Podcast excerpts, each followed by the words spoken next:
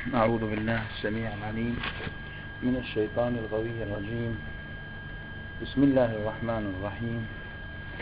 وصلى الله على محمد وعلى أهل بيته الطيبين الطاهرين. اللهم صل على محمد وآل محمد. نشرع إن شاء الله بدراسة الرسالة العملية الشريفة كتاب منهاج الصالحين السيد تأليف السيد محسن الحكيم قدس الله روحه الزكية وبتعليقة وبالتعليقة التي أدرجت في المتن تعليقة المرحوم السيد أبو القاسم الخوي قدس الله روحه الزكية. قبل الدخول في تفاصيل مسائل هذه الرسالة الشريفة لا بد من التعرض إلى عدة مقدمات. هذه المقدمات مهمة حتى يكون الطالب على بصيرة آه، من هذا العلم يعني علم الفقه. والحاجة لهذه المقدمات هي أنها تمثل في الحقيقة مصطلحات مهمة ستمر علينا كثيرا فلا بد من المرور عليه الآن حتى لا نحتاج أن نعيد في المباحث الآتية. ما هو علم الفقه وما هو موضوعه وغايته؟ الفقه لغة هو الفهم والفطنة كما في لسان العرب. ومنه قوله تعالى واحلل عقدة من لساني يفقه قولي. أي يفهموه. وكما أيضا في قوله تعالى فما لهؤلاء القوم لا يكادون يفقهون حديثا أي لا يكادون يفهمون ويفطنون. هذا معناه اللغوي. أما المعنى الاصطلاحي للفقه فقد عرف بحسب التعريف المشهور والذي هو مذكور أيضا في معالم الدين وغيره يقول إنه العلم بالأحكام الشرعية الفرعية عن أدلتها التفصيلية. إذا فعلم الفقه علم بالأحكام الشرعية وهذه الأحكام الشرعية موصوفة بأنها فرعية. في قبال شنو؟ في قبال الأحكام الشرعية التي تكون من أصول الدين. فلا لا تدرس هنا بل تدرس في العقائد. قال عن أدلتها التفصيلية. إذا فالعلم بالأحكام الشرعية المأخوذ من الأدلة التفصيلية والمراد بالأدلة التفصيلية ما يعبر عنها بمصادر الحكم الشرعي. ومصادر الحكم الشرعي هي الكتاب والسنة والإجماع والعقل. الكتاب يعني القرآن الكريم المصحف. والسنة هي قول المعصوم وفعله وتقريره. قول المعصوم وفعله وتقريره. أما الإجماع فهو اتفاق العلماء الذي يكون كاشفا عن رأي المعصوم عليه السلام. فلا بد أن يحرز ويتأكد من دخول المعصوم في ضمن المجمعين. وأخير آخر ما يكون من الأدلة هو العقل والمراد بالعقل. الأحكام البديهية الضرورية التي لا يختلف فيها. اثنان المهم تعريف علم الفقه إذا ما ما ذكرناه من أنه علم بالأحكام الشرعية عن أدلتها التفصيلية والأدلة التفصيلية هي التي ذكرنا أنها الكتاب والسنة والإجماع والعقل. هذا هو تعريف العلم يعني تعريف علم الفقه. أما موضوع هذا العلم موضوع علم الفقه حول أي شيء حول أي شيء يدور تدور أبحاث علم الفقه. الجواب أن أبحاث هذا العلم تدور حول فعل المكلف. هذا هو معنى الموضوع. موضوع هو المحور الذي تدور حوله حوله مسائل العلم. فموضوع علم الفقه إذا موضوع علم الفقه هو أفعال المكلفين من حيث أنها تتعلق به الأحكام الشرعية. يعني الفقيه يتناول أفعال المكلفين كل فعل يمكن أن يصدر من المكلف. وظيفة الفقيه أنه يحدد أنه هذا الفعل شنو حكمه بالشريعة؟ هل هو واجب أو حرام أو مكروه أو مستحب إلى آخره. يحدد كل آه، تصرفات الإنسان تصرفات المكلفين أنها هل هي حرام أو واجبة أو جائزة أو مباحة أو جائزة أو مستحبة أو مكروهة. هذا هو أيضا آه، موضوع الفقه إنتهينا منه. بقي الكلام في آخر ما آخر المقدمات المهمة التي يعبر عنها بمقدمات العلم اللي هي تعريف الموضوع والغاية. الغاية ما هي غاية علم الفقه؟ الغاية من علم الفقه في الحقيقة هي استنباط هو نعم الغاية هي استنباط وبيان التكاليف الشرعية للمكلفين. فالفقيه يبين التكاليف الشرعية للمكلفين حتى يتمكنوا من امتثال الأوامر الإلهية. ويصلوا بواسطة تطبيقها إلى سعادة الدارين. فوظيفة الفقيه والغاية التي ينشدها هي أنه يبين تلك الأحكام الشرعية للناس حتى يسيروا على طبقها وكما ذكرنا يصلوا بواسطة تطبيقها إلى سعادة الدارين وأن لو استقاموا على الطريقة لأسقيناهم ماء غدقا. وهذا العلم في الحقيقة يعني علم الفقه هو من أشرف العلوم ومن أفضلها وهو نصف الدين وفروعه في مقابل نصفه الآخر الذي هو الأصول. فبالنتيجة يكون علم الفقه أحكام إلهية تتعلق بأعمال المكلفين الجوارحية يعني ما يمارسونها بجوارحهم. وكما ذكرنا هي أحكام يكون لها الشرف والفضيلة بعد أصول الدين ولها المكانة العليا والخطر العظيم لأنها تبين كما ذكرنا هذا العلم يبين الأحكام الإلهية السماوية التي أنشأها الله وأوحاها إلى أنبيائه ورسله على نبينا وآله عليهم أفضل الصلاة والتسليم. هناك روايات في الحقيقة حثت وأكدت على ضرورة التفقه وأن يعرف الإنسان دينه ويعرف التكاليف الموجهة إليه حتى يمتثلها. ففي, ففي الرواية في أصول الكافي عن أبي عبد الله عليه السلام أنه قال لوددت أن أصحابي ضربت رؤوسهم بالسياط حتى يتفقهوا. وأيضا عنه عليه السلام أيضا أنه قال عليكم بالتفقه في الدين أو في دين الله تعالى ولا تكونوا أعرابا فإنه من لم يتفقه في دين الله لم ينظر الله إليه يوم القيامة. ولم يزكي له عمل. إلى آخر الروايات الكثيرة في فضل علم الفقه. الحمد لله انتهينا إلى الآن بأننا بينا المقدمات المهمة التي يعبر عنها بمقدمة العلم وهي يعني مقدمة العلم تعريف العلم وموضوع العلم وغايته ولا يخفى أنه كل علم قبل أن يدخل إليه قبل أن يدرس هذا العلم لا بد من معرفة تلك المقدمات الثلاثة وإلا لا يكون هذا الطالب على بصيرة وعلى معرفة بالعلم الذي يدرسه. من الأمور الأخرى التي ينبغي ذكرها قبل الدخول في تفاصيل المسائل هي انقسام الحكم الشرعي إلى العبادات والعقود والإيقاعات والأحكام. في الحقيقة أن الحكم الشرعي ينقسم تقسيما رئيسيا إلى الحكم الشرعي الذي يكون عبادة وهو كل ما يشترط في امتثاله من قبل المكلف. يشترط قصد القربة فكل حكم يشترط في امتثاله قصد القربة كالصلاة والصوم يعبر عنه بأنه عبادة. فإذا معنى العبادات أنه ذلك الحكم الشرعي الذي لا يمكن أن يقع بدون قصد القربة يعني بعبارة أخرى إذا وقع بدون قصد القربة لا يكون صحيحا. يشترط في صحة هذا الحكم أو في امتثال هذا الحكم أن يكون المكلف قد قصد القربة إلى الله تعالى. هذا هو العبادة.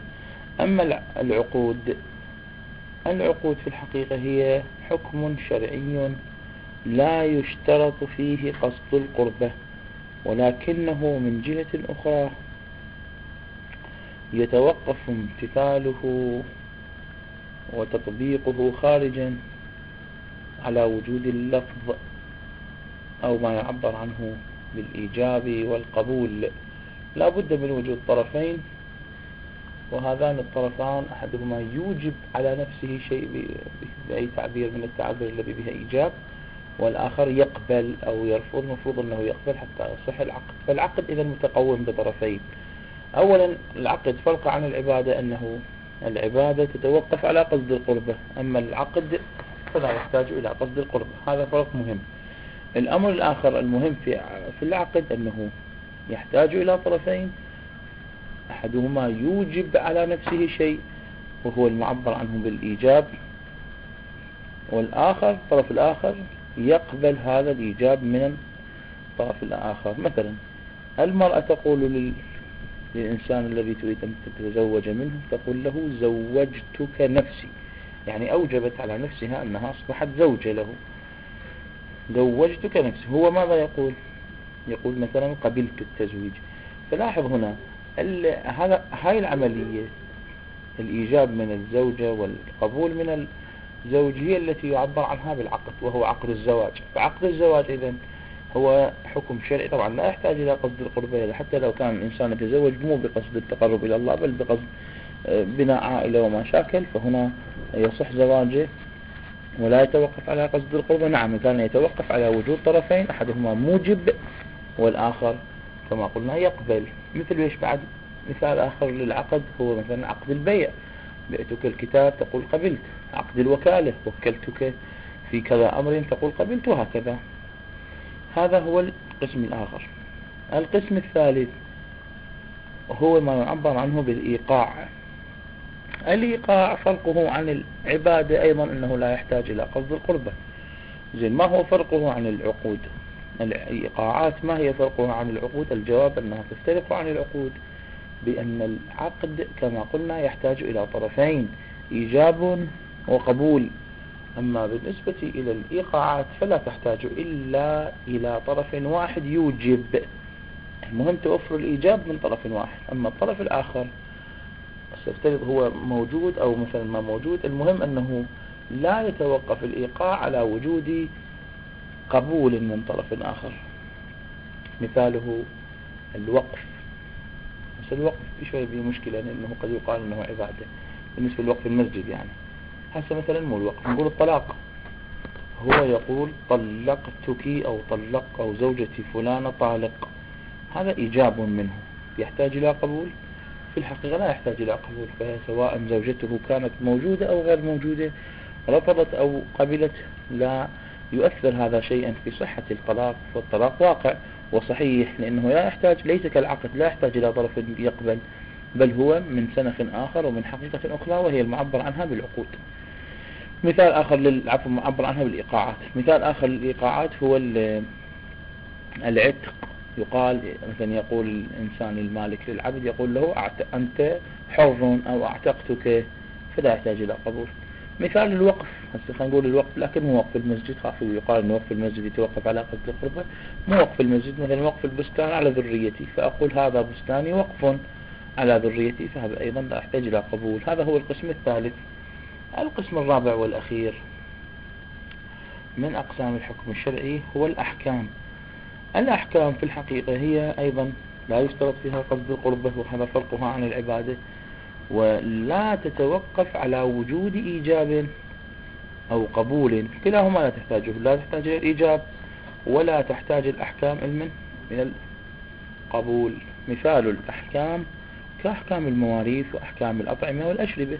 فالفقيه عندما يقول لك أن لحم الخنزير حرام وأنت أردت أن تمتثل فلو تركت لحم الخنزير هل تقول أوجبت على نفسي ترك الخنزير لحم الخنزير وهل هناك من يقبل؟ لا يحتاج أصلا إلى تلفظ لا من طرف الإيجاب ولا من طرف القبول. هذا هو الفرق المهم بين الأحكام وبين الإيقاعات والعقود والعبادات نعم. الأحكام مثالها أيضا أحكام المواريث أحكام كما ذكرنا الأطعمة والأشربة كثير من الأمور هي التي لا يشترط فيها الإيجاب والقبول ولا يشترط فيها قصد القربة يعبر عنها بالأحكام. إلى الآن انتهينا من تقسيم الحكم الشرعي إلى هذه التقسيم إلى هذه الأقسام المشهورة. نأتي الآن إلى بيان آه، اصطلاح يعني موجود ومشهور وهو اصطلاح المعاملات. ما هي المعاملات؟ إذا كانت العبادات ما عرفناها كمان ما هي المعاملات؟ المعاملات في الحقيقة. اسم يطلق على ما يجمع العقود والإيقاعات والأحكام. لهذا هم التقسيم ثنائي. تقول عبادات ومعاملات. فالمراد بالمعاملات إذا كل حكم شرعي لا يشترط فيه قصد القربة سواء كان هذا الحكم الشرعي. بالإضافة إلى عدم اشتراط قصد القربة سواء كان يشترط فيه الإجاب والقبول كالعقود أو يشترط فيه الإجاب فقط كالإيقاعات أو لا يشترط فيه لا ولا القبول ولا يشترط فيه أيضا قصد القربة وهو أيضا ما عبر عنه بالأحكام.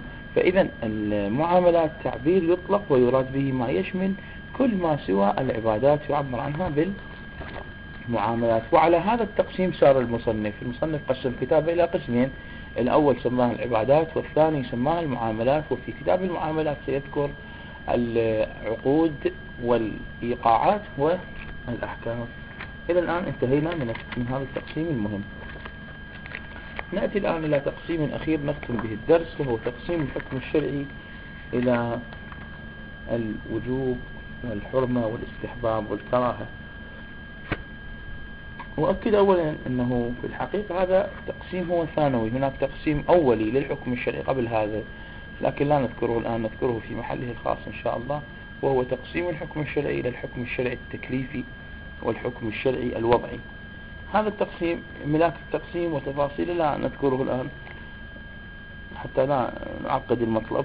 إنما نشير إلى تقسيم مشهور أن الحكم التكليفي في الحقيقة ينقسم هو بالخصوص إلى خمسة أقسام مشهورة وهي الوجوب والحرمة والاستحباب والكراهة والإباحة. الوجوب هو كل حكم شرعي فيه إلزام وفيه اقتضاء للفعل. بنحو لا يكون هناك ترخيص بالترك. يعني كل حكم شرعي أنت ملزم بفعله وغير مرخص لك بتركه يعبر عنه بأنه حكم واجب كصلاة الظهر. مثلا صلاة الظهر أنت ملزم بفعلها. زين يجوز أتركها؟ يقول أنت أيضا غير مرخص بتركها. فإذا صلاة الظهر واجبة. هذا هو القسم الأول. القسم الثاني من الأحكام التكليفية هو الحرمة. والحرمة هي بالعكس عكس عكس أو نقيض الوجوب تماما لأنه الوجوب كان بالإلزام بالفعل وعدم مع عدم الترخيص بالترك هذا بالعكس إلزام يعني الحرمة إلزام بالترك مع عدم الترخيص بالفعل. ومثاله شرب الخمر مثلا شرب الخمر هو حرام ما معناه أنه حرام يعني أنت ملزم بتركه ولا يرخص لك أبدا أن تفعله هذا يعبر عنه بالحرام القسم الثالث من أقسام الحكم التكليفي هو الاستحباب. الحكم الاستحبابي ما هو؟ أولا الحكم الاستحبابي ليس فيه إلزام. هذا من هنا يفرق بينه وبين الوجوب والحرمة. هناك كان إلزام في الوجوب والحرمة هنا لا يوجد إلزام. إذا الحكم الشرعي فيه الاستحباب العفو ليس فيه إلزام. إذا ما فيه ليس ماذا فيه؟ يقال فيه ترجيح للفعل. يعني هناك المولى الشارع. الله سبحانه وتعالى يريد يرجح يفضل لك أن تفعل ترجيح للفعل والترك. هل فيه ترخيص؟ هل فيه إلزام؟ الجواب أما الترك فأنت مرخص لك من, فعل من من منه. يعني يجوز لك أن تترك ولكن ما هو الأفضل؟ الترك أو الفعل؟ الجواب الفعل هو الأفضل. لهذا يمكن يعرف الاستحباب بأنه حكم فيه ترجيح بالفعل مع ترخيص بمن؟ بالترك. كصلاة مثلا الليل. صلاة الليل هي مثلا صلاة استحب للإنسان أن يفعلها بمعنى أنه يرجع له أن يفعل ويحرم عليه أو عفوا يجوز له آسف يجوز له أن يتركها ولا يحرم عليه تركها.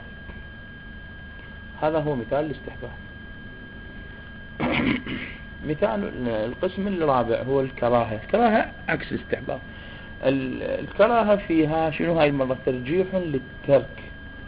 الترك راجح. ومرغوب. وماذا بالنسبة للفعل؟ أيضا أنت مرخص في الفعل. فترخيص بالفعل مع ترجيح الترك. وهذا ما عبر عنه بالكراهة كما يقال أنه يكره شم النبت الطيب. أو شم نعم في نهار شهر رمضان فيقال يكره شم هذا النبت الطيب. ما معنى؟ يعني أنه الأرجح أن تترك هذا الفعل. وإن كان في فعله لو فأردت الفعل ماكو حرام يرخص لك الفعل. زين هذا هو الكراهة. بقيت آخر قسم وهو ما يعبر عنه بالإباحة. الإباحة لا فيها إلزام بالفعل ولا إلزام بالترك ولا ترجيح للفعل ولا ترجيح للترك. فهي ترخيص من كل جهة وهي في الحقيقة ترخيص للمكلف بالفعل وترخيص له أيضا بالترك. كما يقال في شرب الماء كيف تشرب ماء أو ما تشرب. لا يقال أنت ملزم بالشرب ولا أنت ملزم بعدم الشرب ولا أنت مرجح لك أن تشرب الماء ولا مرجح لك أن لا تشرب. أمر إليك. مثلا إنسان يجلس هاي الجلسة أو ذيك الجلسة شلون يقعد؟ أيضا يقال له الجلوس راحتك مباح لك أن تجلس هكذا أو هكذا.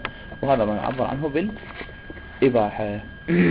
إلى الآن نكون قد أنهينا شطر كبير ومهم من الاصطلاحات وهو اصطلاح الفقه واصطلاح الموضوع علم الفقه وغاية علم الفقه هو انقسام الحكم الشرعي إلى. نعم انقسام الحكم الشرعي إلى العقود إلى العبادات والعقود والإيقاعات والأحكام وانقسامه أيضا من جهة أخرى إلى الوجوب والحرمة والاستحباب والكراهة والإباحة بقي, بقي, بقي شيء قليل مما يرتبط بهذا التقسيم وهو بيان ما معنى الحكم الإلزامي والحكم التخصيصي وما معنى الإباحة والمعنى الأعم وأيضا قد نعرج على العنوان الأول والعنوان الثاني والحكم الشرعي هذا ما سيأتي في الدرس, في الدرس القادم إن شاء الله إذا بقينا في الحياة. وهذا والحمد لله رب العالمين وصلى الله على محمد وعلى أهل بيته الطيبين الطاهرين. اللهم صل على